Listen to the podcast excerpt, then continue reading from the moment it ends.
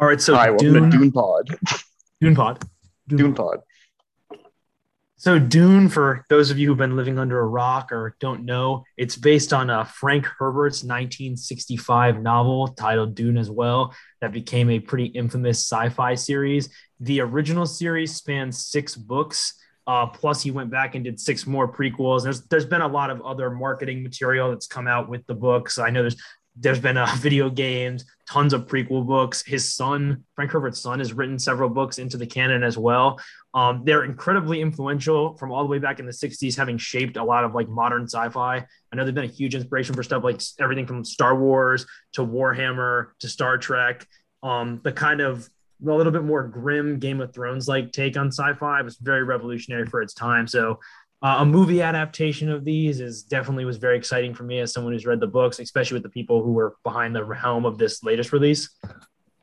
Yeah, there's a big mythology around Dune and how unadaptable it is. because because um, there seems to be a lot of good directors that have faltered faltered in that in that category, especially David Lynch, his Dune movie, adapted the whole book. Not very good, in my opinion. Uh, and Not then very um, good. the same guy, Jodorowsky, he has a whole documentary and mythology around him, saying how great his movie would have been. But yeah, I mean, I think it did a pretty good job, though.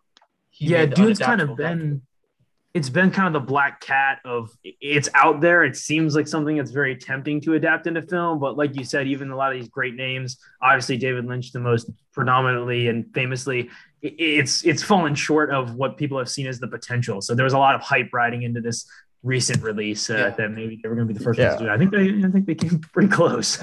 It's by far Especially- his worst movie too. like it's not even close. It's his worst movie. I think giving into the hype was just Villeneuve doing like modern sci-fi to its like highest and like most artful extent, especially with the uh, Blade Runner sequel, which a lot of Mhm. people seem to love but didn't do very well commercially. It's just the the kind of trying to make it more like high art rather than just a fun shoot guy movie. yeah, because if you watch the old Dune, it's uh it's, it's pretty damn goofy. That's It- like, you know, the costume designs are it's it's ambitious and it's it's cool and they've got some real creative stuff in it, but it is just really goofy when you watch. It has not aged very well. This is this feels like the opposite side of the spectrum. This is a lot cleaner and like you said, more high art. It feels like they're going for. I think they I think they achieved that really well. Yeah. And I mean, not to mention Dune by itself, the source material, it very, it to me, reading the book, like it felt very dialogue heavy. It felt very like uh inner thoughts and like political motivations, that type of sh- that type of stuff, like very heavy into that and not just like Star Wars where it's good guys versus bad guys. Yeah, the, the Yeah. one thing about this movie is very interesting is that the original Dune movie started with like a face kind of like floating in the universe, and it was like a big narration kind of explaining the whole universe. Well, this one, it kind of um, doesn't have any narration whatsoever and very little dialogue, and They it kept works. the- Yeah, that's one thing I like. If uh, jumping into the movie, I really like how short the exposition was. Uh, the Zendaya's character Chani gives a little introduction into the the planet Arrakis and the spice and whatnot, and then like yeah, and it's just straight into it. Where like it's, the it's Lynch not, one, It's not to say it's not to say they don't use the uh, audio ver- uh, version like part of the movie because it is like loud. It is very it's extremely loud. I think So- it's a interest like it's a good time to bring up that me and Grady have read the the Dune book, but the first and second uh, in, installment, and that this movie only covers the first half of the first book, whereas Kerwin is uh, Kerwin, you haven't read the, the books at all, Oh, but right? I've heard you guys talk about it, so Okay, yeah, I feel like that's I good got a good background gist. I got- I Because the, the biggest thing I was scared of going into this movie was because it's so dense, the books. I was afraid if you hadn't read the books that you were gonna have no idea what the hell was going on. So I wanted to ask you, Kerwin, from the beginning, did you feel like they gave you enough information where you at least understood what was happening? yeah, oh, I definitely understood. And the thing is, I went with my dad and my brother, and my brother didn't see, he didn't know anything about Dune. He didn't know any of the lore, anything whatsoever. My dad actually read the books beforehand, so he was the one going in truly blind. I kind of knew what was going on, sort of just from cultural osmosis, I guess. But yeah, I mean, I, it followed pretty well. I mean, like I said, they would like show you visually, and then they would actually tell you like scene after what was actually happening. in case you like didn't like you forgot, you know. So it was it was pretty straightforward, which I think would be a problem if like you know you haven't read the book before. And I mean, it translated very well, my opinion. Yeah, it flowed. There was some stuff they didn't touch on totally from the book, but it's so long they can't do most of that. But I think they like they took the approach of show don't tell for a lot of stuff, which I liked, Yeah. especially with like the shields. Um, like did you get The the, whole part slow was so moving cool. object penetrate the shield, Yeah. right? yeah, slow slow babe penetrates the shield. Yeah, Yeah, yeah. but, I know uh, that that's a little bit weird, like a concept wise, because it just it's you know it's a plot device justifies them fighting with the you Yeah. know close combat throughout the whole movie. But I didn't know coming out of this, like if you didn't read the books, would you understand like why aren't they using guns? Why don't they use like lasers or something like that? But I think they did a decent job showing that. Even with the, I remember there's a scene where they have there's bombs going off and they Oh, show yeah, when they they drop, they penetrate, slow yeah. down right before they hit something so they can go through. I thought that was that was really well done. It kind of you could piece it all together in your mind, which was cool. Yeah. Oh yeah, and like not to skip too far ahead in the movie, but Jason Momoa has like that crazy ass fight scene, and you can just see him slow down like right Mhm. before the that that shit was so cool.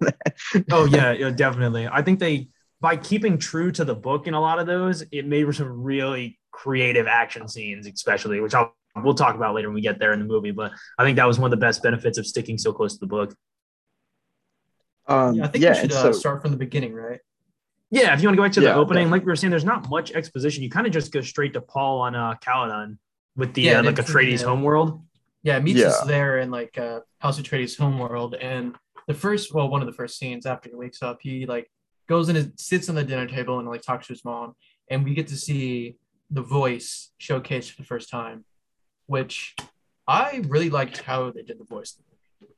I loved how they did it, especially I I only watched like half of Lynch's movie, but the one thing I remember from that movie is I hated how they did the voice in that movie. Yeah, it's really goofy. it was really goofy and unimmersive in this, like especially the first time he does it, where he says you could see his mouth moving, and then the words come a few seconds later.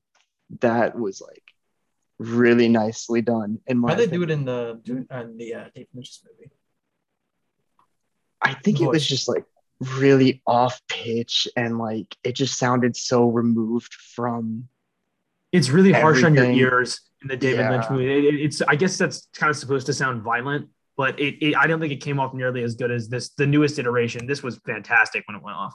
My my one complaint though, because I'm glad you brought this up that they used the voice this early in like one of the first scenes. So in the book, they don't use the voice directly until almost halfway through the first act, where his mother uses it on um one of the Atreides uh like military personnel there when they're in an argument. Her and Hawat, who is uh their their mentat, like their yeah i want to get to that And um, it's supposed it's kind of like this big reveal in the book because you don't know about it for the first like 200 pages, and then she uses it on Hawat, and you're like, what the hell just happened? But in the movie, they chose to display that in the first scene, so I had a little bit mixed feelings on that, but I think it was done well, and it gave them the opportunity to do some other things, like with the Reverend Mother using the voice as well. So I Yeah. actually liked the decision on that part, even Yeah, I though think it showcased how cool Paul was, and the way they did it was like it wasn't like a it was like a trance almost. Like he kind of like zipped his mom kind of like zipped through time, and then she's like, "Oh, I gave you the water," and then she was like out of the trance like that. Yeah. I think is it was really good to put it at the beginning too in a movie setting just to when you're in the exposition to establish that so we don't have to do it later. So I think that was actually Yeah. a positive change I was And thinking from Yeah. the book. yeah, and also a lot of cool things that I talked to my dad about that aren't in the book was like the world building around the Atreides. Mhm. It kind of shows you like there's a background that they were like kind of like matadors, Yeah, yeah. yes and then- dude the bull That was so references cool. And then, everywhere like, i um, really like that and then um there were also supposed to be I think it's like a mix of like matador with them because his dad was like a bullfighter, I guess. Yo, and then and then also them kind of being like Scottish Highlanders have like bagpipes. Remember that? Scene? yeah, Dune's got this Yeah. real cool mix of cultures. I think they did it in the opening acts when they're still on Caladan. Um, Mhm. and they've got uh you're seeing like the Atreides castle and their hangars and stuff. They did a really good job putting in a lot of like the book references, like the bullhead, the pictures of his grandpa. Those have like a lot of significance in the book, and it was really cool because if you've read it, you kind of oh that's that's really cool. They're showing some homage to that. The statue of the bull. It even showed them packing it up when they go to Arrakis, like how important all those family tropes are to them. I think that was really good. I thought all the scenes on Caladan did a really good job establishing the household. Even like the soldiers who you know you don't get much time with in the book. I think they looked really cool. Like the loyalty on display there, especially when like the uh Bene Gesserit show up there and they're taking the change order from the emperor's people. I thought that was really really impressive. That scene. So after the beginning scene, after he uses the voice, what's next? Well, they have the emperor's, so it's not totally fleshed out in the book, but they have the scene where it's like the emperor's envoy shows up. Um, remember, and they're bringing them, they're reading them off the treaty that they're to take Arrakis over. Um, it's the big procession where there's all the soldiers there and everybody's on display in like dress uniform. And uh, the guy comes out and he has his father sign with his ring. Yeah. I thought that scene was really cool. That was the first like big grandiose moment with a lot of people. The sound design, like you said, it was is loud, it's bold, it's it's in your face, but it was it was really cool. I thought that was impressive. That was like the first wow moment when it kind of zooms out and you see like the ship, all the soldiers are kind of rank and file on display there with his father. I thought that was they kind of started amping it up there a little bit visually. I thought it was really cool. I thought that scene, some of the people from the uh, the Emperor, the Imperium, or whatever, I Mhm. thought that had some of the best character design in the movie too. I don't know if you guys Yes. were looking too closely. They were like, I, it's going to be really hard to explain this in an audio format, but the guy had like these flanges around his ears, and I saw someone say Hmm. that that could be like one of the guild navigators. Yeah, Uh, yeah. Like like they had helmets completely covering their Mhm. faces, like it could be like filled with spice and whatnot. Yeah, there was like an orange haze around their helmets. Yeah. You didn't really see their face. I thought that was some of the coolest character design in the movie. Yeah, they kind of I was dropped down on. I was going to bring up too that this is actually the only time in the entire movie, assuming those are the guildsmen, which I think is right, that you see the guild. They they were barely in this movie at all. There's some Yeah. mention of them, but I think that was the only time you see them when they're covered in the orange helmets, uh, even though they're really important. But uh, I guess maybe that was the idea. You don't want to get too much into that and waste your time there. More Um, for you see the part two. Highliners that they drive their big ships. You see those a couple times in the movie, but they didn't really get into the like anatomy of the guild too much. What did you think about that? Um, it seemed like, and this is something I want to touch on for the uh, the general first half of the movie. It seems like they did skip a lot of the space politics and setting up every single character too, because that would just be so much to set up. Like you don't see the emperor, they don't mention the emperor's daughters, like they kind Yeah, of just mention his family, and um, so yeah, it seems like they kind of they condensed that and maybe are leaving it for part two when it when it might be more important. Yeah, because I know some of the most memorable scenes when people think of David Lynch's Dune, um, like the scene with the Guild Navigator. I know it's probably the most memorable scene for most people in the movie when it shows him kind of in his tank and he's all grotesque and giant. And originally, that's not in the first Dune book at all. You never actually see Not a Guild. Navigator. So this was a little bit more of a true interpretation of the book. But I didn't And know. I do you think preferred like, that. I, I actually preferred it sticking more to just Paul's perspective because for the most Yeah. part, the book is Paul's perspective. It doesn't cut away to the Emperor discussing things or you, you know what I mean, like how the Lynch movies seem to have done. I guess building off like Paul's perspective going forward, uh, the next two major scenes in the movie, you have the discussion with Paul and his father at their grandfather's grave, and then you have the visit of the Reverend Mother. And I thought those were really good. One thing I was really worried about in this movie was in the books, Paul kind of has a tendency to feel not relatable, in my opinion, just because he's very he's the nature of his character is extremely powerful, and sometimes it's hard to. Not saying every protagonist has to be relatable, but he's so I mean, his abilities are so strange and so unrelatable that sometimes it's hard for you to put yourself there or put your in his shoes or humanize with him. I think these two scenes, especially the one with his father when they visited his grandpa's grave, did a really good job of humanizing Paul. That was one of the biggest things I was worried about, and I'm glad to say I think they did a great job with it. Yeah, it was a really good scene. Yeah. And that scene, he kind of he's like, I don't I don't want to lead. His dad's like, It's okay, son. Pats him on the back, and then they go on. And then you kind of figure out that after the scene after that, the was it the Gom Jabbar scene? Yeah, the Gom Jabbar. You kind of figure out there's other things at play other than the House of Atreides is a very small faction in this bigger universe. Where Mhm. like the the the um was it the Bene Gesserits? Yeah, the Bene Gesserit. Yeah, they just come out in the middle of the night and basically kind of kidnap Paul, basically, and his mother. And they test him by putting his hand in the box. And I think that's one of the best scenes in the movie, where he has his hand in the box and the, um, was it the queen, the, the leader? Yeah, so she's Uh, like the Reverend Mother. She's basically the head of the uh, Bene Gesserit. Yeah, and they're kind of testing him because he wasn't supposed to happen. Because, from my knowledge, all the Bene Gesserits are supposed to be females.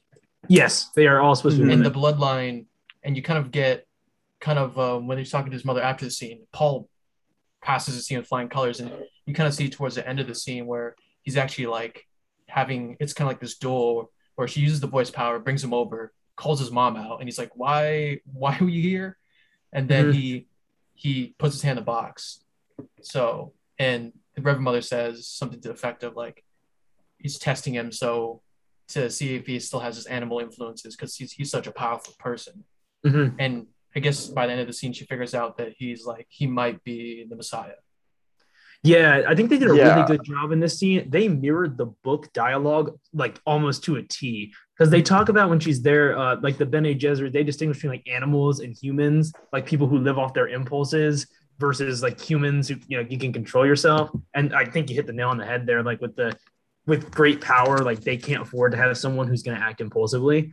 That scene was fantastic. Like when they had the Reverend Mother use the voice, that was my favorite use of the voice in the movie, where she's like kneel and it just flings He- Paul he across literally the just room and teleports comes flying right towards like- because she's the most powerful like psyker of sorts in their order. I think they did a great like she was scary. Like she Yeah. commanded a presence in every scene she was in, which is kind of Yeah. how I imagined her. And Paul was like, "How dare you use the voice on me?" Yeah, and kind of speaking to what you guys were saying with uh, the Atreides are a small cog. Like I think it was a really good description of like the Bene Gesserit. They show up in the middle of the night, come into their castle, tell Mhm. like the Lord's chief concubine to get the hell out and take her son and test him by penalty of death. You're kind of like, okay, these are the these are the people who actually run run shit in the Imperium Yeah. pretty much. Not even the- Yeah, and- not even the emperor because uh he, she talks about when uh at the end she's kind of like she kind of goes out and talks to uh, paul's mother Mhm. and she's like this is like in a thousand year plan like Yeah. you're just you're just kind of like a blip in this our 1000 year plan of like crossbreeding and stuff you kind Yeah. of get to yeah you kind of get the the feeling that like he th- they're part they're kind of like being puppeted the whole universe is being puppeted Mhm. by these like Bene Gesserits and he says she says it's to make a greater being that can see like the past and the future so it can bring us to like a higher consciousness Mhm. Yeah. Oh, definitely. Yeah, and so in the book they go more into that. So if I'm gonna quickly explain it, I would say that the the reason they're all female is because they can basically see into the past and they're affected by the um like all of their ancestors in their bloodline can all communicate and like speak through them and whatnot. And so they want to have a male because they can't the way they work, they can like hack their body basically and they can go into their DNA and like rearrange their cells and shit like that. And so only the, the, thing is, they can only uh, affect the um, the female chromosome, the Y chromosome. I think Hmm. they can only go through that bloodline back. So one day in the future, they're crossbreeding, so they'll have a male who will be able to go through the female and the male side of the families Mhm. And see if through you all get those. far enough in the books, there gets to like really crazy justification of all this. Like that's But- I don't think they'll ever do but, in a but movie. Joe, you know what that sounds like, right? what? It's- It sounds like the curse of the founding titan and the renunciation of war. I, I mean a little bit with the built into the DNA stuff. I Yeah. guess it's not it's not the worst comparison. A, now, a yeah, little now, bit that, of- now that you mention it, it's like, yeah, that's pretty that's pretty funny. yeah. So they want somebody who can. They call it like seeing into the place that they can't. Sort of. They use that term. Yeah, because when they look in, they see Where they like just pure darkness. Yeah, Yeah. they, they see, yeah, they talk about how they need to have a mind powerful enough to see into the future. Mhm. And that Paul And wasn't so supposed this to is happen where- either Yeah, because his so mother was Paul not meant to was have a. supposed to be a son. girl, Mhm. but Leto wanted a son. He wanted an heir, and I guess the the, the idea is that Jessica like actually loved Leto because Mm-hmm. that's the thing.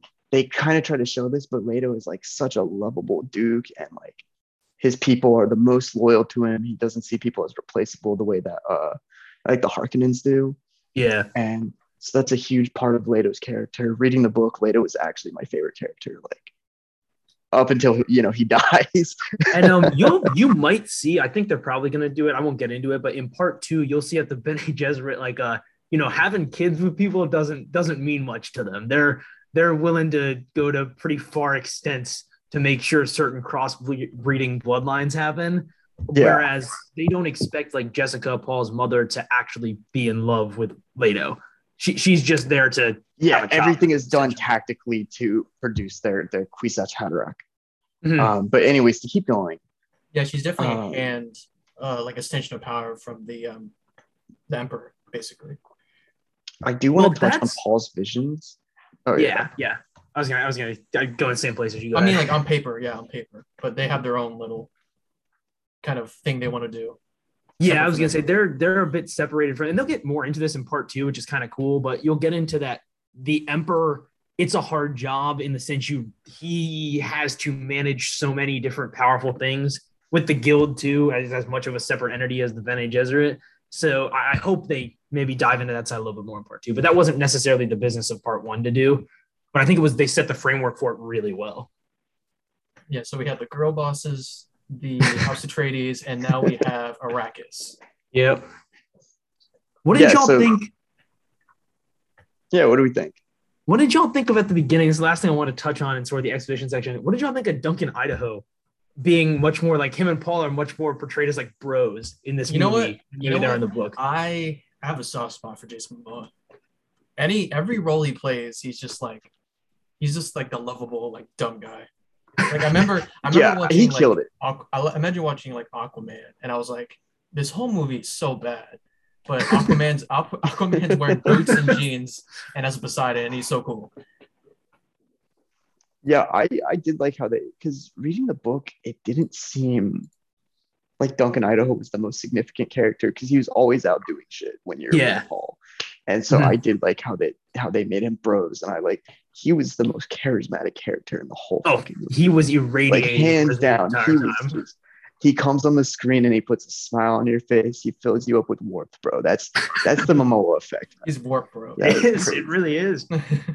I think it helped humanize Paul a lot more too. I think that was one of the best things they did in part one was just have Jason Momoa be there as Duncan Yeah, Idaho. I mean, 'cause it have Paul have a lot best more of a regular dude. Yeah, and before they go on Arrakis, um, House Atreides has now has now control of Arrakis. And Bar- uh, Hark was it the Baron Harkonnen or Yeah, Harkonnens. yeah, the Harkonnens. They left. They stood there for eighty years, and they're they're taking over by order of the Emperor. And before that, Paul's training with um, General Thanos. Oh, jumped Halleck? on- Thanos, Halleck? yeah, yeah, Yeah, General yeah. Thanos. Whoa. Yeah, so that training scene was really cool. I think we already touched on the shields, right? Yeah, that kind of I think it served the purpose of introducing Halleck and covering the shield thing. That's very important for a movie when you want to show the action. And yeah, I think very again, important for this movie. yeah, it it helps shows- humanize Paul too. and it shows how good Paul is at like at fighting. Like he's Yeah. not just like he's not just like a just a like a doll to be like he's not just an heir to just be an heir. He Mhm. can actually like hold his own and actually like fight pretty well. Yeah, definitely. All right, so so he let's skip ahead arrives to at Iraq. Arrakis. Yeah, and then he he goes down.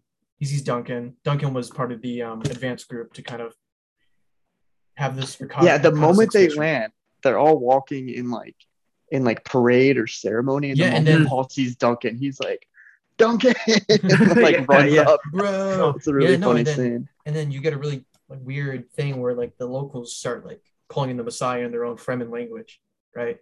Yeah, Because yo, there's- you have like the whole procession of them. Yeah. There's a whole And they're uh, kinda mythology. there. He is kind of skipped over in this film. He mentions like, oh, it's just the Harkonnens, like it's how they used to control the place, like mandatory attendance. But they kind of, and I think they show this more in the book. They kind of want to like push aside the the Fremen religion, whereas Mhm. like it ends up being so crucial to Paul Yeah. and Jessica's safety later on. In the So book, it's a guys- lot more of a mystery, like the uh, the Fremen religion, and Duncan is like out there trying to figure it out, if I Mhm. recall correctly. What did y'all think of like the visual introduction of Arrakis? Like when they first go to Arrakis, the big city, and how they portrayed the planet? Because that's such a huge part of where we're going to be for this movie and presumably the next. Did you guys like the way they set it up? Did you like the set of Arrakis, the big city? You, was it what you were imagining? Not so much. What do you guys think? Well, it's not a book guy, I don't really know, but I thought it was pretty cool. um, yeah, like the whole kind of like the Fremen being kind of like Middle Eastern, like Bedouin, kind of like nomadic Mhm. peoples with like the blue eyes. It was very, very like visually striking. I really liked it. So Um, uh, to touch on this is one of my this is one of my kind of complaints. Uh, the sand dunes, beautiful. The the rocky uh, textures when they're like when they're going through the hills later in the movie. That's so cool. The city design, when I took a step back and I was like, okay, it's like the desert city. They need this design for protection. Like, Mhm. sure.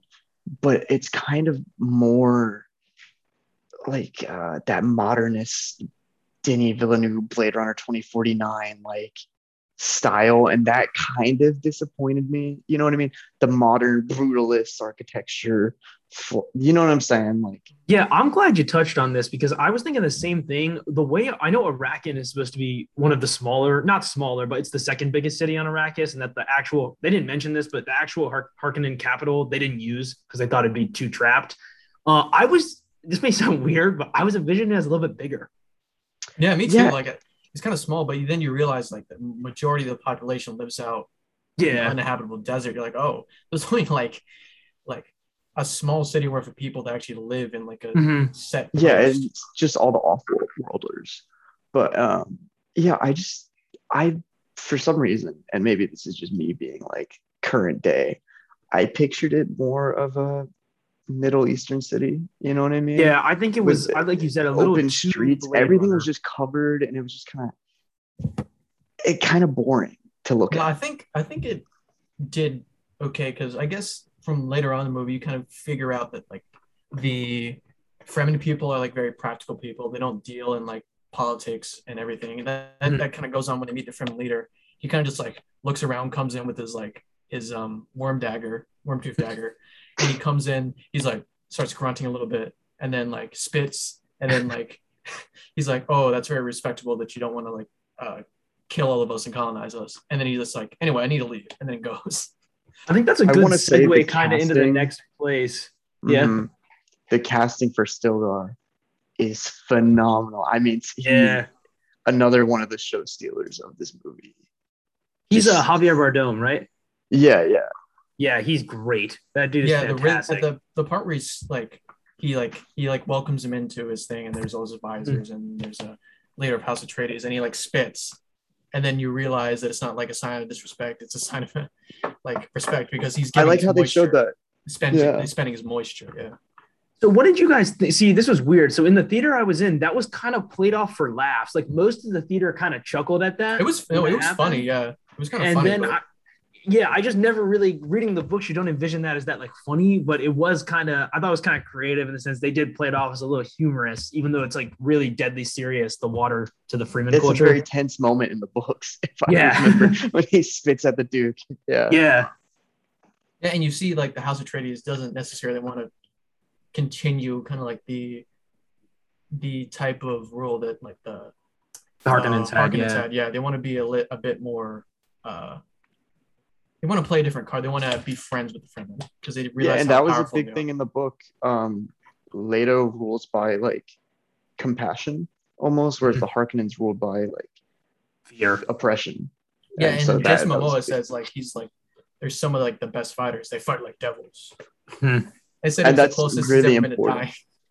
with I the think Fremen. the like the introduction of the Fremen through uh, Mapes, the the housemaid that Jessica meets, and Mhm. then Stilgar showing up to talk to Duke. I think that was done pretty well with the characterization there. I, I, think yeah, I thought Stilgar fantastic. Javier Bardem's always great, but I thought he this was like a role. He was like built for this role. He was awesome, oh, and I think sure. they did a pretty decent job showing. And this is kind of like we talked about, it's a little different book wise, but I think for the movie it was good. That the Fremen are really good fighters, just from Jason Momoa going out there and being with them. In the book, you don't even really know how good the Fremen are until Arrakeen gets attacked, and Mhm. I think it's Halleck. He sees them fight and is like, "Holy shit!" Like, yeah, he sees them. They're- I, they're I pretty loved how in this movie they like would just burst from the sand. That was just such Yeah. a cool visual. But in the book, it's like Halleck sees that and he's like, "Holy shit!" Like two Fremen just killed ten Sardaukar.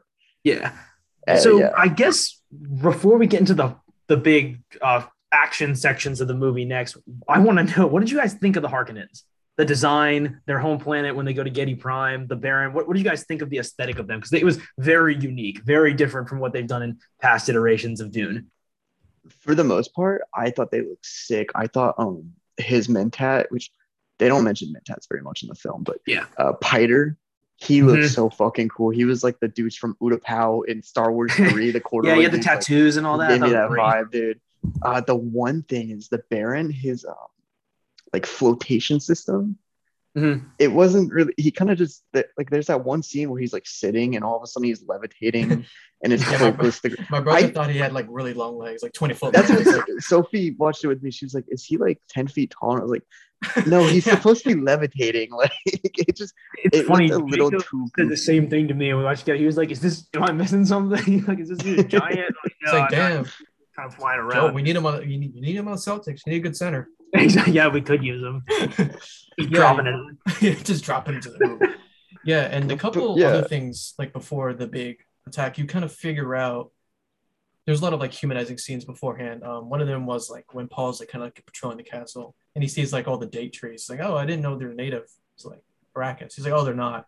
It takes up to like what water for 20 people a day. So Yeah. it's like 100 people a day could be having water, but these trees are like sacred. So, oh, why don't you just kill them? So it kind of shows like that Paul is a bit Like a pragmatist, yeah, yeah, and he's a pragmatist and he cares. Yeah, mentioned in the book and the thing about giving the the people like did he mention it's like to give them hope like they see the trees as like hope Mhm. or yeah. yeah it was more just a I- religious thing. yeah okay well in the in the book they completely this wasn't too important it just kind of happened in the book there was like a greenhouse room that jessica Yeah. discovers like uh like like the greenhouse from moon in black ops that's what i pictured and like yeah. and like they said that that just that took so much water and i think she had a similar conversation of like well why don't we get rid of it yeah, and so i i like that i think a lot of the dialogue in this movie was like might as well have been ripped out straight out of the book um yeah. And water's before we get to the attack symbol.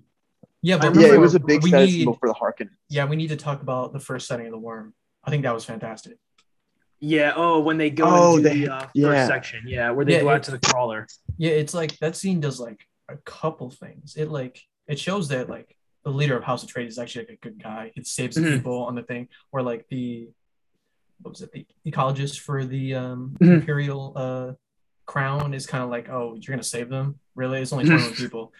And then it also showcases that like it was kind of like a setup. Like they gave him broken equipment and Yeah. they're barely meeting their Mhm. spice quota.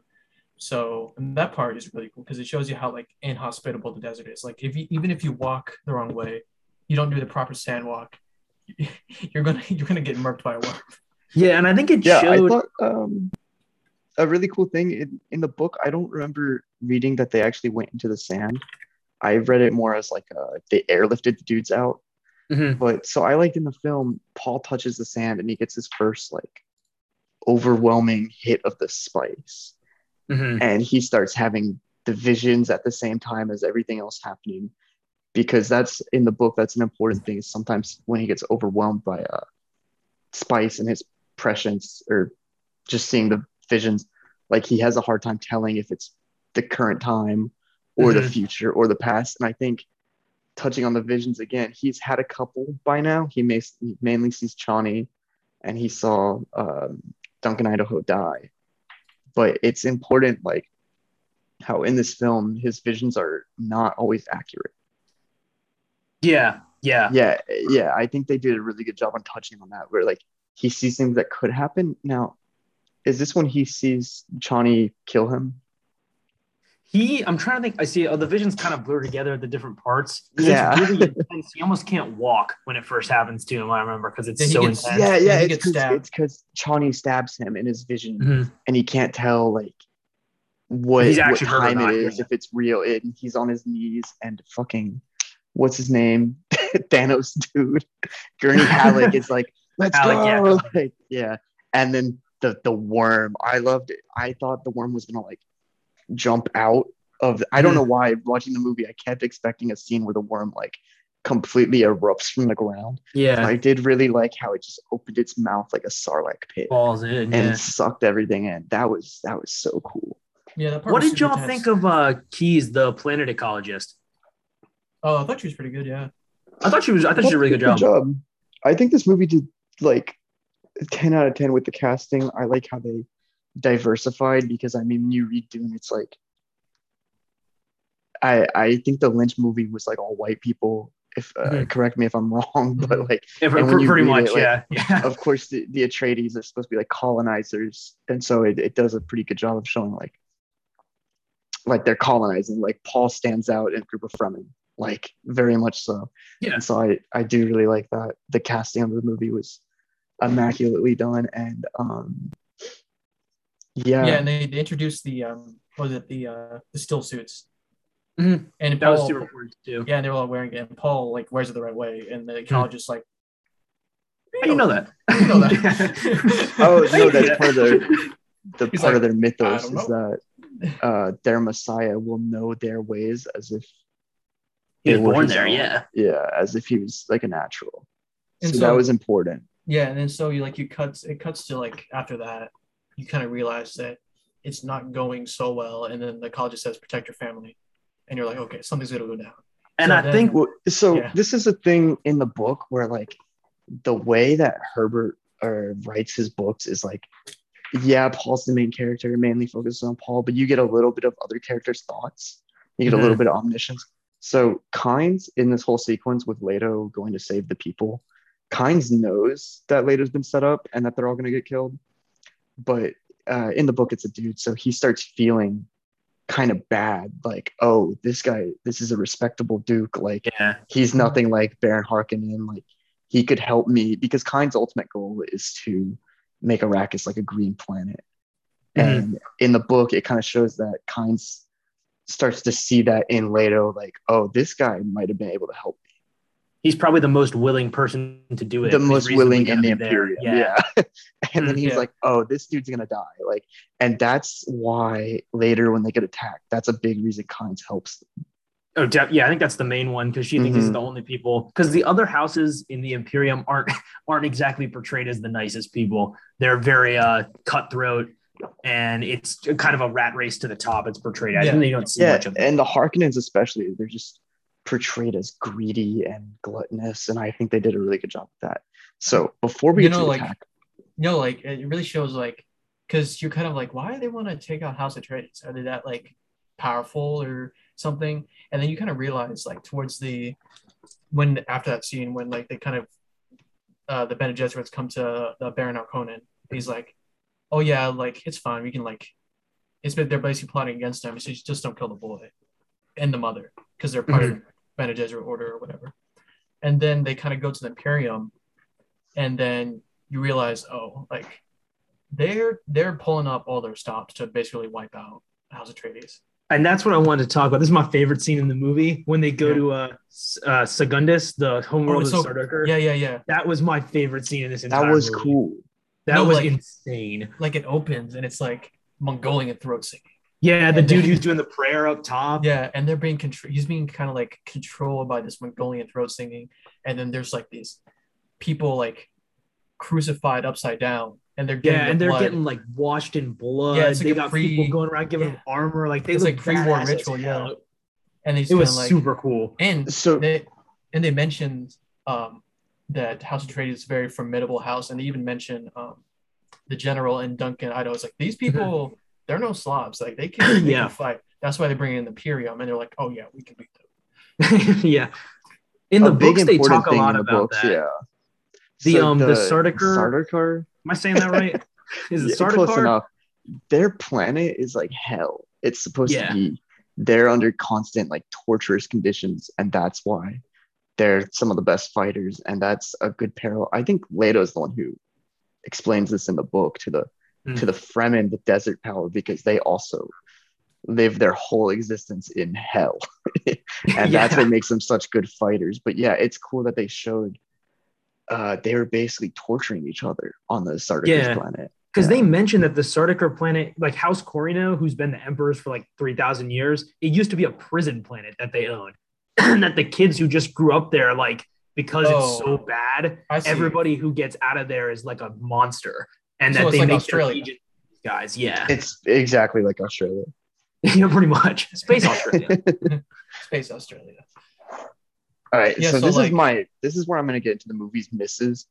Um, as a book reader, literally, I was so enthralled by the space politics and meeting all the characters in the book. Like when they first get to Arrakis, and they're they're in their um, I think the book calls it a castle. I don't know what you would call it in Yeah. the like movie because fortress it's kind of just a brutalist whatever um so much happens and like the, the movie they barely touch on Yueh, which I which I mean it's not too important, but for the betrayal, they don't mention the traitor at all. Like they don't know that there's a traitor. When in the book, when they first touch down on Arrakis, they know that there's a traitor, and it kind of sets up this whole everyone's suspicious of everyone. Well, you kind of And I see think it it's through important. like the, uh, the hunter drone, right?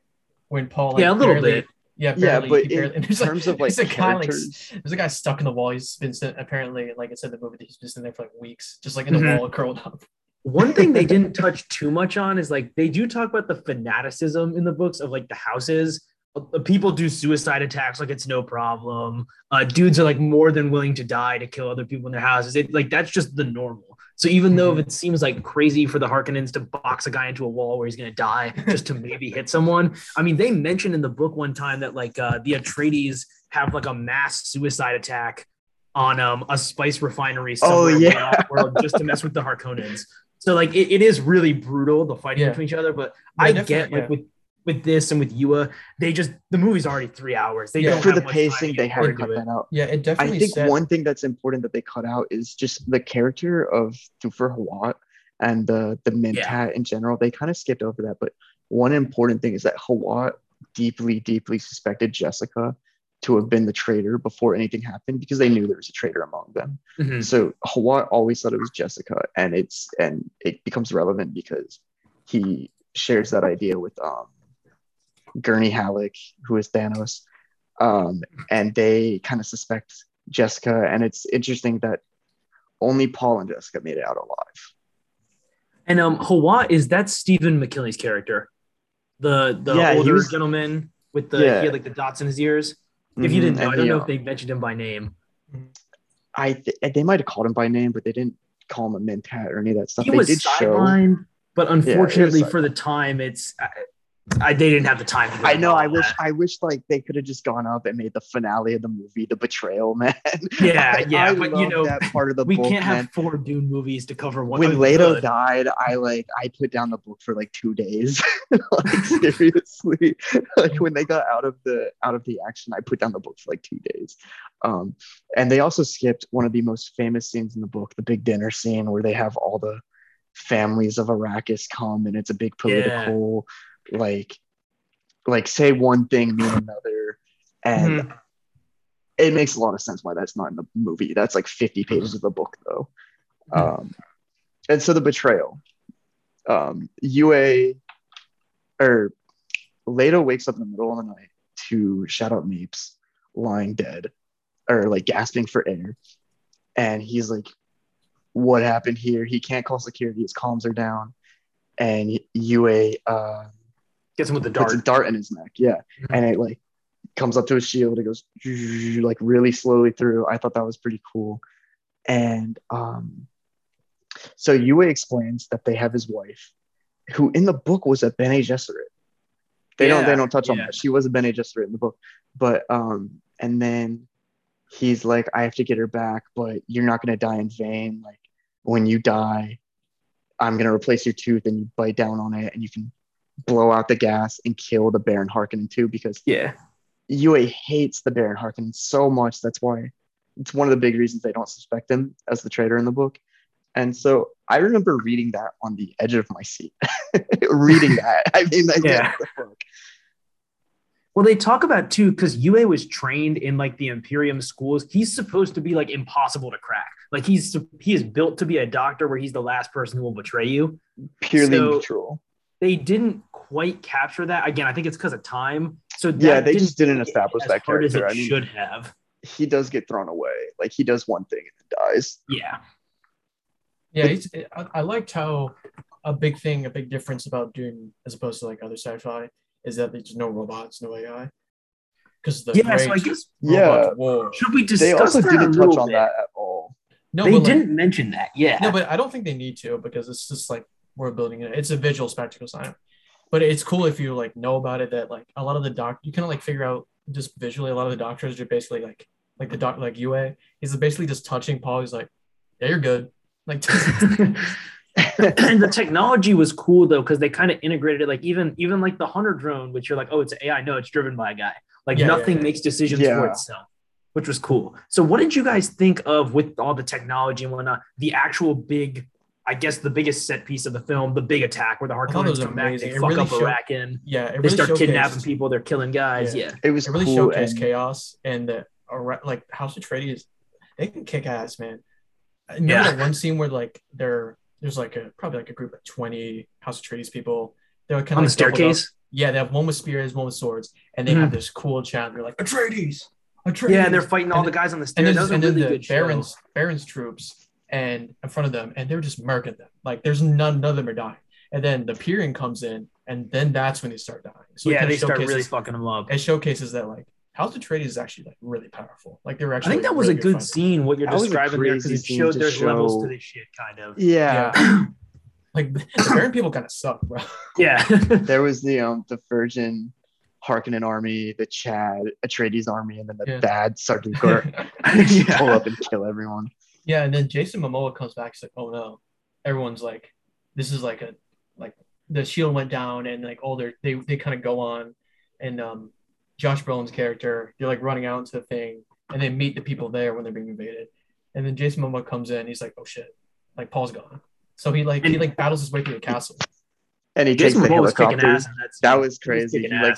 Yeah, slays three dudes, and he's like, he like he like slays three Imperial troops like it's nothing. Mhm. They've already He mentioned steals that, that like, they're really good. helicopter. he makes the other three just run away. Yeah, and then no, and then he like he like he like steals a helicopter and then he like kills like five of their friends and he just screams at them, "Get the fuck out of my way!" Yeah, And then, and then he gives them the Yeah. helicopter and he just like mar- and he just goes out. So he like you goes to find Kynes, and then Paul and Jessica are kidnapped and forced onto a helicopter with three. I think in the book there's Sardaukar. they're they're Harkonnens because the They're Sardaukar can't kill them. That's right, and neither can the Harkonnens technically. They're Mhm. supposed to be left in the desert because the off chance that they'll go up in front of a Bene Gesserit and they're asked, "Did you kill them?" Because they said They like have the to be able to send Sardaukar, the Baron didn't even tell the Sardaukar where the where that Atreides family was. Remember, he like doesn't even let him in the rooms with the same guys. He's like, I don't want anybody in the Imperium to know what's going on. Yeah, So they- Oh, yeah, I- I didn't didn't- actually. They could have killed him, but they said no. We're gonna. What was it? We're gonna go up against like a truth seeker or truth soother. or Yeah, yeah. Yeah, so truth they sayer. can't technically yeah. kill them. Mm. which is Um, cool. But then that scene in the helicopter is really good too because it showcases the voice. And yeah, how them's deaf. powerful it is. Mhm. and and how and how you have to find the perfect pitch. I think it was cool. They Mhm. showed Paul messed up the first time and he got like hit in the gut for it. And I Mhm. also thought it was cool because at the same time it was cutting between that and Leto's final moments. Um, but I guess let's stick with the helicopter scene for a minute. So yeah, it shows the voice and how Jessica's gagged, but they don't think Paul can do it because he's a man and not a Bene Gesserit witch. Yeah. and so that was a cool scene. She points out that one of them is deaf, so the voice Which is on purpose, yeah, to Mhm. just in case she got something off. Now, if I remember correctly, this scene in the book is when Paul catches his first body. Yeah. Oh, uh, yes. Yes. kind of. Yeah, He doesn't see it quite that way as like self defense versus fighting somebody, but it's a big Mhm. moment in the book because he does kill those guys. but I think in the movie Jessica just kills them all, right? Yeah. She threw the two guys at the helicopter and stabbed. Yeah, them. okay. okay, and then cut over to Leto. He's being kind of gloated to by the Baron Mhm. Harkonnen, who's sitting there eating food. He's like, "What a nice kitchen you've got, cousin." And And um, and then he floats over to him. Yeah. He's And he- out, And he's chilling in his castle. Yeah, and then he comes over to him and he's about to kill him. He has like a dagger. Mhm. And then he like um the leader of House Atreides is kind of like just whispering. He's like, "What's up? What's up?" And then he and then he blows. The thing is, I didn't know it because some of the dialogues were like quiet. That I thought it would just kill him. It was kind of like a cyanide thing, but it Mm. literally he bit the tooth and the whole room was filled with poison gas. And they immediately Yeah. died. like everyone immediately died, basically. And that's Yeah, the same as what happens in the book. Yeah. The Baron floated to the ceiling in the movie. Yeah, Yeah. He like hit in the ceiling by floating. Yeah, i- in the book, didn't he have? He uses something shield in protected the book. Yeah, Yeah. that was that was a funny scene because you know the Baron's like this big bad evil dude, and then he's like Kinda floating to the ceiling like hurt, someone yeah. let go of a balloon. Yeah, that was a funny scene. He kind of just uh I know what happens in the book. He kind of just like killed Yueh. They're like, hey, all right, you're done being in the movie. yeah. Boom. You know, which, which kind of sucked a little bit because it took away from a bit of his character. But I guess you know sacrifices had to be made. Mhm. Oh, and the the B line bad guy, the the the B tier bad guy, Piter. Yeah, he dies Is in that scene. now. And It just the didn't book, feel like much. yeah, it didn't feel like much in the book. Uh, Harkonnen was like, he also kind of made it like, oh, whatever, I'll get a new mentat, and he actually sets his sights on how Hawat Leto's Yeah. mentat. which is weird. they Um, might get into that in part two. That's definitely for part Possibly. two, Yeah. Kind of touching Next on up. that, the one scene I thought they were missing from this big the big action sequence where Leto dies. Um, and I thought it was kind of this was maybe my one of my movies because it was probably I thought it would be the best opportunity to introduce the Fremen fighting. I do remember Holloway, the the Mentat, he actually makes it out of the city. There's a scene in the book where he's on a sand ridge and the Sardaukar are coming in, and as their dropship lands, like Fremen come out of the sand and Mhm. just fuck them up. Uh, Fremen like suicide crashes a plane into one of their uh um like landing ships, and Hawat's like, what the fuck? Like, because it's the first time you see them fight, and they wipe out like a legion of these guys coming in. And I thought that would have been maybe a really good introduction for the Fremen of holy crap, they can go toe to toe with these guys. Unfortunately, it got cut because you know again limited time. But that was the one scene I was because this kind of would show the outside of the city too, maybe see a larger view of the battle. and I guess they opted to take more of the route of showing um, uh, Duncan Idaho's path through the fight instead, which I guess made more sense because he had more of a forefront role in this movie. But I felt that was the one scene that I was a little excited to see that I felt was missing from the battle. All right. But so they do sadly, showcase we're getting on, super like- pressed for time. Yeah. Not super pressed for time. We should just speed up. Uh, so Yeah. no one, my biggest miss The- with this movie, and this is like a whole pacing thing, and this is this is probably my hottest take. Okay, and I just want to establish this. So next up, they go to the they go to uh, Kynes's um, like bio lab, you Yeah. could call it, where she is growing plants, and she shares her idea to to fix Arrakis, to make it not a desert planet anymore, to make it more hospitable. And then the next thing you know, the Sardaukar there are there, um, and they come in and they kill Duncan Idaho, very sadly. It was a cool fight scene. Oh yeah, Um, and he has like the sword in him. showcases, Um, the Fremen's like fighting because Mm-hmm. like they're making co- they're making spit coffee. So and then like the Yeah. Imperial people come in and they're just like and they just disappear, and the Imperial people are trying to find Paul and they just pop out of the sand and start murdering them. yeah, and that was really cool. I think that that kind of was really cool. substituted for the scene I was talking about. I, I think they did a really good job with that. It was definitely a cool action set piece.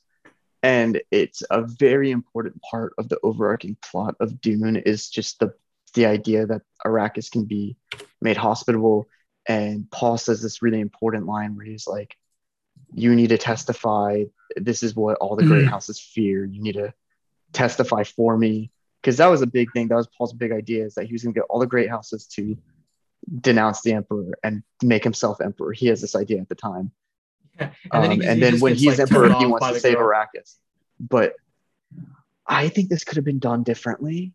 Um, I think this is one of those scenes in the movie that, like, as cool as it is, it's a cool action sequence. It is vital. It is very important. I just, I wish it could have been done differently because here's the thing: they get in the helicopter, they touch the sand. Duncan picks them up, brings them here, and then they just get back in a helicopter. Essentially, it's like a probably like a 30 minute segment where, like, I just feel like they could have ridden around it personally. Do you think they should have not gone to. Kynes's lab at all? I think they should have not gone to Kynes's lab at all. I think they should have gone in the helicopter and from the uh, from their kidnappers, Paul and Jessica, and then flown into the storm, like straight up from there. And I get that that doesn't show a lot of shit, but I think the bio, the biolab stuff, like the idea of making Arrakis green, could have been shown elsewhere. And I think Duncan Idaho's death could have just been see that's that's where it becomes a tough thing but i think you could have saved 30 minutes and put in different scenes by just like establishing all the stuff that happens at that place in other spots of the movie Yeah, they were on a bit of a time crunch. One thing I wanted to touch on in this scene, and Kerwin, I wanted to know your opinion on it too, because uh, Jacob asked me about this watching with me. Um, they bring a laser in. Remember, they're cutting the door, Oh, that's cool. Yeah. and and Jacob asked me after the movie. He said, "So why does everybody not just use those?" He was like, "You know, they can go through metal. Like, why is why are there not guys walking around with lasers?" And in the book, they do specifically mention that the lasers are dangerous because if they hit a shield, it causes like a localized nuclear explosion so no one uses like combat lasers um because it's so dangerous but they didn't explicitly say that so i just wanted to touch on that because i could see if you if you didn't know you might be Well- like It's kind of weird that no one's using that. Yeah, like my brother said it was cool too, but he didn't really say that it was like it was like a problem. You know, he was Mhm. like, "Oh, that's Yeah, pretty cool." Yeah, Jacob didn't think it was a problem. He just asked me. He was like, "It seemed kind of weird." He's like, "Did they did they ever mention that?" I was like, "Oh, well, there's this reason that they don't use all of them." yeah, 'Cause he was just like, "That seemed just- really cool. Why no? Why was no one using that?" Yeah, I kind of just assumed it was like a shield thing Mhm. because like you I guess that's fair. You can't kill with, like projectiles, I guess. I don't know. So Mhm. that was kind of my thinking. that was another big thing they didn't really establish was that when they attacked um, the city, they used traditional mortars in the books. It was like they just used mortars. You know, I expected them to cut that though, because they can't go too much into Yeah, it. they can't go. That's that's the thing is they can't go too much into like how the actual combat works and The uh, the house nuclears were- aren't mentioned. Yeah, they were missing the house. So every great house does have nuclear arms, but you can't use them or else everybody will show up and fuck up your planet because it's like completely against the Imperium law. And they enforce it for um uh like to keep the balance of power. They do mention though everyone stockpiles them just in case. And those might be important for part two. so Yes. they uh they need to like it needs to be at least mentioned because it comes up a lot in part two. So Kynes leaves them with the with the Thornicopter, I think is what they call them. Hmm. Uh, Paul and Jessica, and they get in it and, And they they fly off towards a storm to to escape, and they have they're being tailed by like three other Omnithopters, Thornithopters, whatever they're called, Hmm. and they fly into the storm, and the three other dudes like are like fuck that because the storms can actually shred up metal. So I think they shoot rockets after them, and then Hmm. It cuts over all the while to Kynes' last moments where she is calling a worm. And I think it's really cool that they they hint at worm riding Yeah. a yes. lot in this movie. They hint at it a lot. it So was hinted at that you see a person then They- they do show it at the you see it very at the end. very end of the movie, but in the in the book, it's like not. It kind of In just the book, it comes just sort of happens. Yeah. So I just liked how this movie hints at it a That's lot. So she pulls out her hooks, Yeah. gets the thumper going, and then she gets stabbed, and Hmm. um, her thumper gets turned off, so she starts banging with her fists, and the worm comes up, and Takes in in the everybody. book, uh, Kynes just kind of dies of dehydration in the desert, Mhm. right? Like heat heat exhaustion.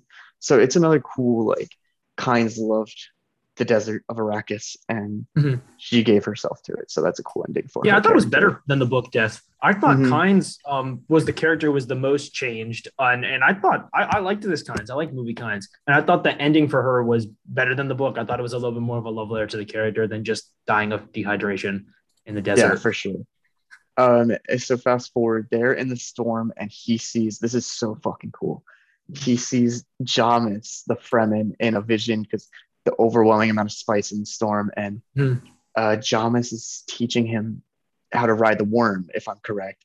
And Yep. he's like, "You just have to go with the flow. Basically, you have to go Hmm. with the flow of the desert, and you see the sand pounding and all these cool visuals and." Uh, Paul turns off the copter and just lets it spin.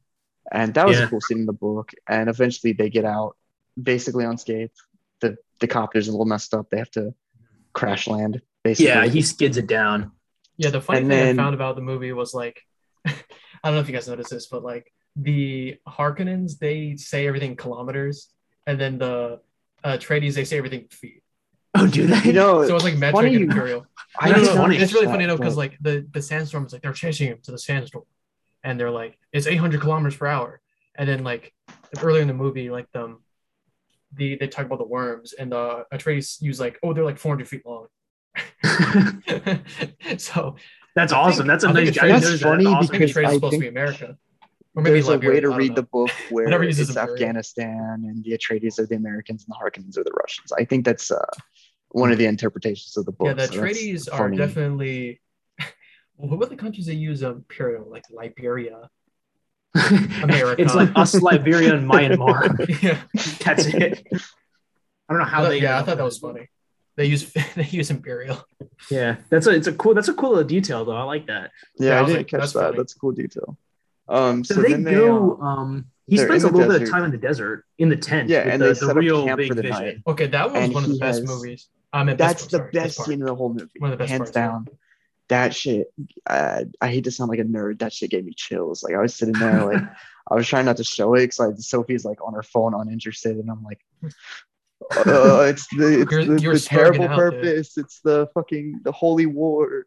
No, Yeah, no, like, dude. he's like, I don't want to be like a, a religious fanatic leader because everything, because all the Fremen think of it as like a messiah. And he's like, Mom, why'd you make me into this weird religious fanatic freak? Mhm. Yeah, it's so cool. And then that that's uh, my my highlight in the in my notes. I wrote some talking points.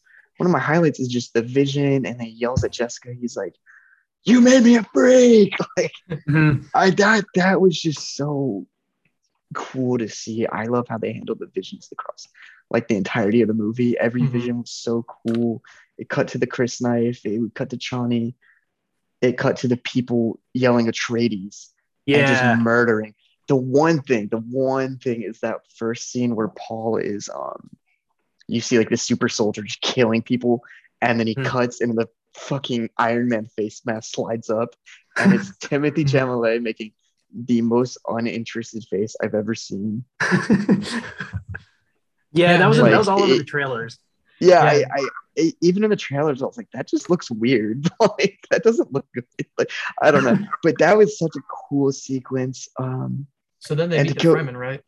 yeah to go forward for time um this part of the book was such a lull for me when they when they find the grass on the other side of the of the valley you remember in in the book it, they they camp out for the night there or Yeah. they camp out for the day there and that part was such a lull and then because they like lose their pack and they have to find it in the sand and i didn't care for it in the book but i like how they skip that in the movie and they just go straight to doing Yeah, I didn't uh, have time to do all that. the sandwalk.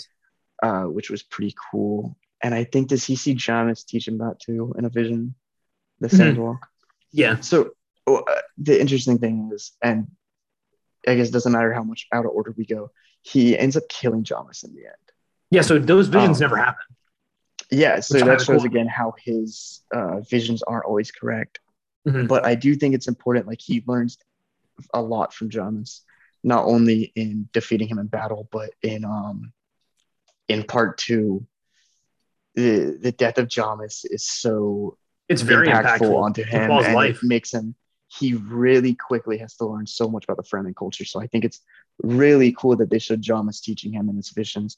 So they cross across the uh, big valley of sand. Well, and- actually, let's let's talk about the fight where he where he kills them. yeah, Yeah, yeah, we're we're- yeah. When the Fremen kind of ambush them, um, Yeah, you really get, like, able to take Stilgar prisoner, which means a lot in Fremen culture because she's the strongest. And then Yamas kind of challenges Paul because he's not down for all of this. And they have sort of the, I guess, climax of the film duel right before the ending. Yeah, that one was. Uh, what do you guys think of that? I thought it was really Uh, good. I liked it. Yeah. And they were, and before that, they were gonna like, oh yeah, we're gonna take it for your moisture. Mhm. yeah. and that's So it- crazy it kind of it kind of shows how like, and Javier Bardem's really good because half the scene he just like he only mutters like a sentence or two. It kind of shows like the Fremen culture. They're Yeah. they don't really don't really speak much. They're all about action. He's very stoic. Yeah, he's very stoic. Yeah, so he um, so he's like he comes in and then Paul kind of like disrespects the other guy because he like beats him kind of like in a battle and takes his pistol and stuff. And then so we, they fight, and that fight is like amazing. Like the guys, that guy is scary. Like what, what was his name? Yeah, John. Yamas?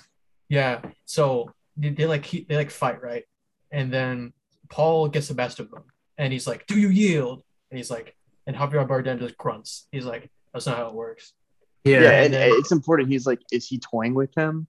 Yeah, and he's like, no, he's never. And then Jessica says, oh, he's never killed a guy before, basically. So this is like yeah, Paul's like turning point where he, Yeah, it's a big moment for him. so he kills his first person. is and in his entered, visions, entered hears- into yeah, he hears a female voice, which is important for the Bene Gesserit, like DNA sequencing Hmm. shit, uh, telling him like, Kwisatz Haderach, when Yeah. you, Paul Atreides must die so the Kwisatz Haderach can be born, and then it's like, when you kill one, you take your own life, and yeah, so it's it's very uh, character building for Paul Yeah, to kill so- him, and he kind of accepts his terrible purpose right then. so yeah, he he yeah he bests the guy like four times and eventually kills him because he realizes that's what he needs to do, or he's gonna, because in the vision he actually dies, he actually gets killed by him. So I think he's informed by his vision, so he's like, oh, I guess I have to kill this guy or I'm gonna get killed by him. Yeah. And then that's a big turn. And then afterwards, he says, um, his mother's like, okay, like bring us off world. And, and Paul's like, That ain't gonna happen. Mother. Yeah. My my father came here because of Desert Power. I'm staying. I'm staying because of Desert Power. You're my clan now. We're gonna we're gonna fuck up the people. It's kind of this big shift from like where he was like, well, we're gonna go, you know, we'll get the Imperium on our side, we'll get the families to now it's like, nah, I think I think we got a different because he idea. realizes how powerful he is. He's like, oh, Mhm. I just killed this Fremen guy. I'm part of the Fremen clan. These people are like powerful. I mean, that's the only thing he could do because he can't like politic because it's like uh, the ecologist said before. He's like, who are you? Like your whole clan's dead. Yeah. Like you can't Yeah. really do anything. So he he kind of takes a big turn, and then the movie ends with him looking at the desert power. The sand, someone's around the sandworm. He's like, oh, all right. I wanna He's like, that's what desert now." power is. Yeah. Um, I just want to touch on a few things here. I think Zendaya as Chani, I think she did really good for the brief amount that she was actually in it, and not just in the visions for when she was her actual character. And she like, because in the book, Chani was very skeptical of Paul when they first met, and Mhm. she really did a good job conveying that, like all throughout facial feature, like facial Yeah, I think and- she even tells him like, "Hey, uh, you know, die with some respect out there. Like, I think you're gonna die, but hope, hopefully you do it right. Yeah. You know, with she only speaks like a sentence in the movie. I yeah, think they did a really good unfortunately, job she's just that. not that important for the section of the story they picked. She'll be hugely important in part two, but I know she was a bigger part of the marketing, obviously, because she's very well known. I, again, I think she did a good job for what she was in, Mhm. but you know, unfortunately, just where they chose to cut this off, she she wasn't going to be in it very much.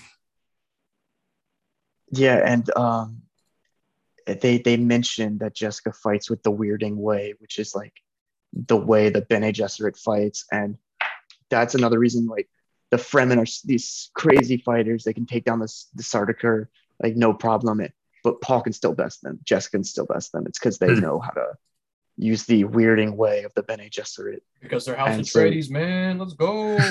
That's another just like Paul like kind of being like a superhero, yeah, the chosen one, whatnot. Like he's an incredibly skilled fighter. He has his own unique fighting style, so to speak. Yeah, well, he's supposed to be like the cross between. He's got the Bene Gesserit, which is unique. He's got the Atreides. He's had like Duncan train him so much, so he kind of is like the crossroads of two really powerful things. That's kind of what makes him, at least in the book, that's what makes him so uh strong when he fights these guys. Yeah, so I just want to say this episode of the podcast, our premiere episode, ran pretty long. This is probably not going to be a normal length. I don't know how long we were in here, but I think it What was. was our? Uh, do you have our time? Do you know where we're at? I don't have our time. I just know it was over an hour. Um, so let's wrap things up by just overall impressions of the movie. I mean, so I watched it on HBO Max at home. Joe, you watched it in a normal movie theater, and Kerwin, Yep. you saw it in IMAX. I saw it in IMAX. I think I'm gonna go see it in IMAX eventually. I just couldn't find anyone to get out to the theaters with me this weekend. It's so, so overall impressions. I mean, it's worth think- seeing it in IMAX. Yeah, I think uh, we should do it like DJ Academic, kind of like the DJ Akademiks like Instagram account, hot or drop. Yeah, Is yeah, Dune all right. Hot or drop? Yeah. Is this new Dune single hot or drop? I- I'd, Uh, I'd have yeah, to I'd say say this hot. would be uh this would be certified hot for me. Yeah, this it's would be- certified hot. This is certified out. I would recommend to any anyone go see this movie in a theater. Well, it is making Mhm. its theater run. It is the just the sound design and the visuals are. It, you're going to get so much more out of it from the big screen and from all the professional sound equipment that that justifies the ticket price. You you don't. This is not a movie you need to be drunk to have fun in. This is like a really good. Not even like necessarily high art. Like this is just a fun movie to go watch for anybody. I wouldn't be Mhm. intimidated by the time. I think it's completely worth it. Don't be intimidated by the lore. Don't be intimidated by the time. Anyone can go into this. I think I think most people are gonna have a great time. And Jacob, who I saw it with, had the same thing. We both agreed this was again certified hot. This is our movie of the year, both of us that we've seen. I, I thought this was incredible. This met my expectations as someone who's read the book, as a fan of sci-fi. I, I thought this was great. I honestly recommend everyone if you have the chance. And if the theater is open near you, go and see this movie in theaters if you get a chance. Definitely. Another note on as someone who read the book, the first time I watched, I, I watched it like twice. The first time I watched it, I watched it with my with my big headphones on, sitting right up front of the TV, trying to replicate IMAX. And just every line of dialogue, like there's so many that are straight from the book. Like it is so crazy. I cannot recommend like reading the book. And if you see the movie, then go read the book. You'll know some of the terms and some of the terminology. It won't be that hard of a read. Kerwin, your impressions. Oh, I think it's certified hot, to be honest with you. I mean, I don't know who your top five is, but uh, my top five: Duncan, Idaho, Duncan, Idaho, Duncan, Idaho, Duncan, Idaho, Duncan, Idaho. Love that man. All right. Um, yeah, hopefully we'll get another one of these out next week. Um, in the meantime, I'm excited to hopefully get a better format down for this series. It's just something we're gonna have to iron out by doing episode Yeah. after episode. Um, it's all uphill from here. I, I definitely it's all think uphill from in the, here.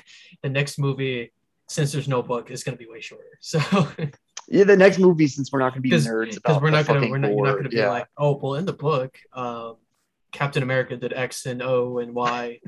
yeah, you know what I'm saying. Yeah. But yeah, actually actually i've read every uh eternals comic book so whenever we do the eternals review expect three hours of lore Dude, I don't know if you guys can get me out to the theater to see that. I don't know. I don't know if that can happen. yeah. I like, might be going off the wiki but plot Joe, summary. Joe, like, have you seen the character yes. names? Like the character names, just like Sprite, Jingo Bingo. okay like- we, i'm gonna i'm gonna shut down the recording Yeah, uh, thanks can- for you listening can go ahead to and just anyone who cut it did when you- listen when we finish all the the way review. through thank you for listening Si-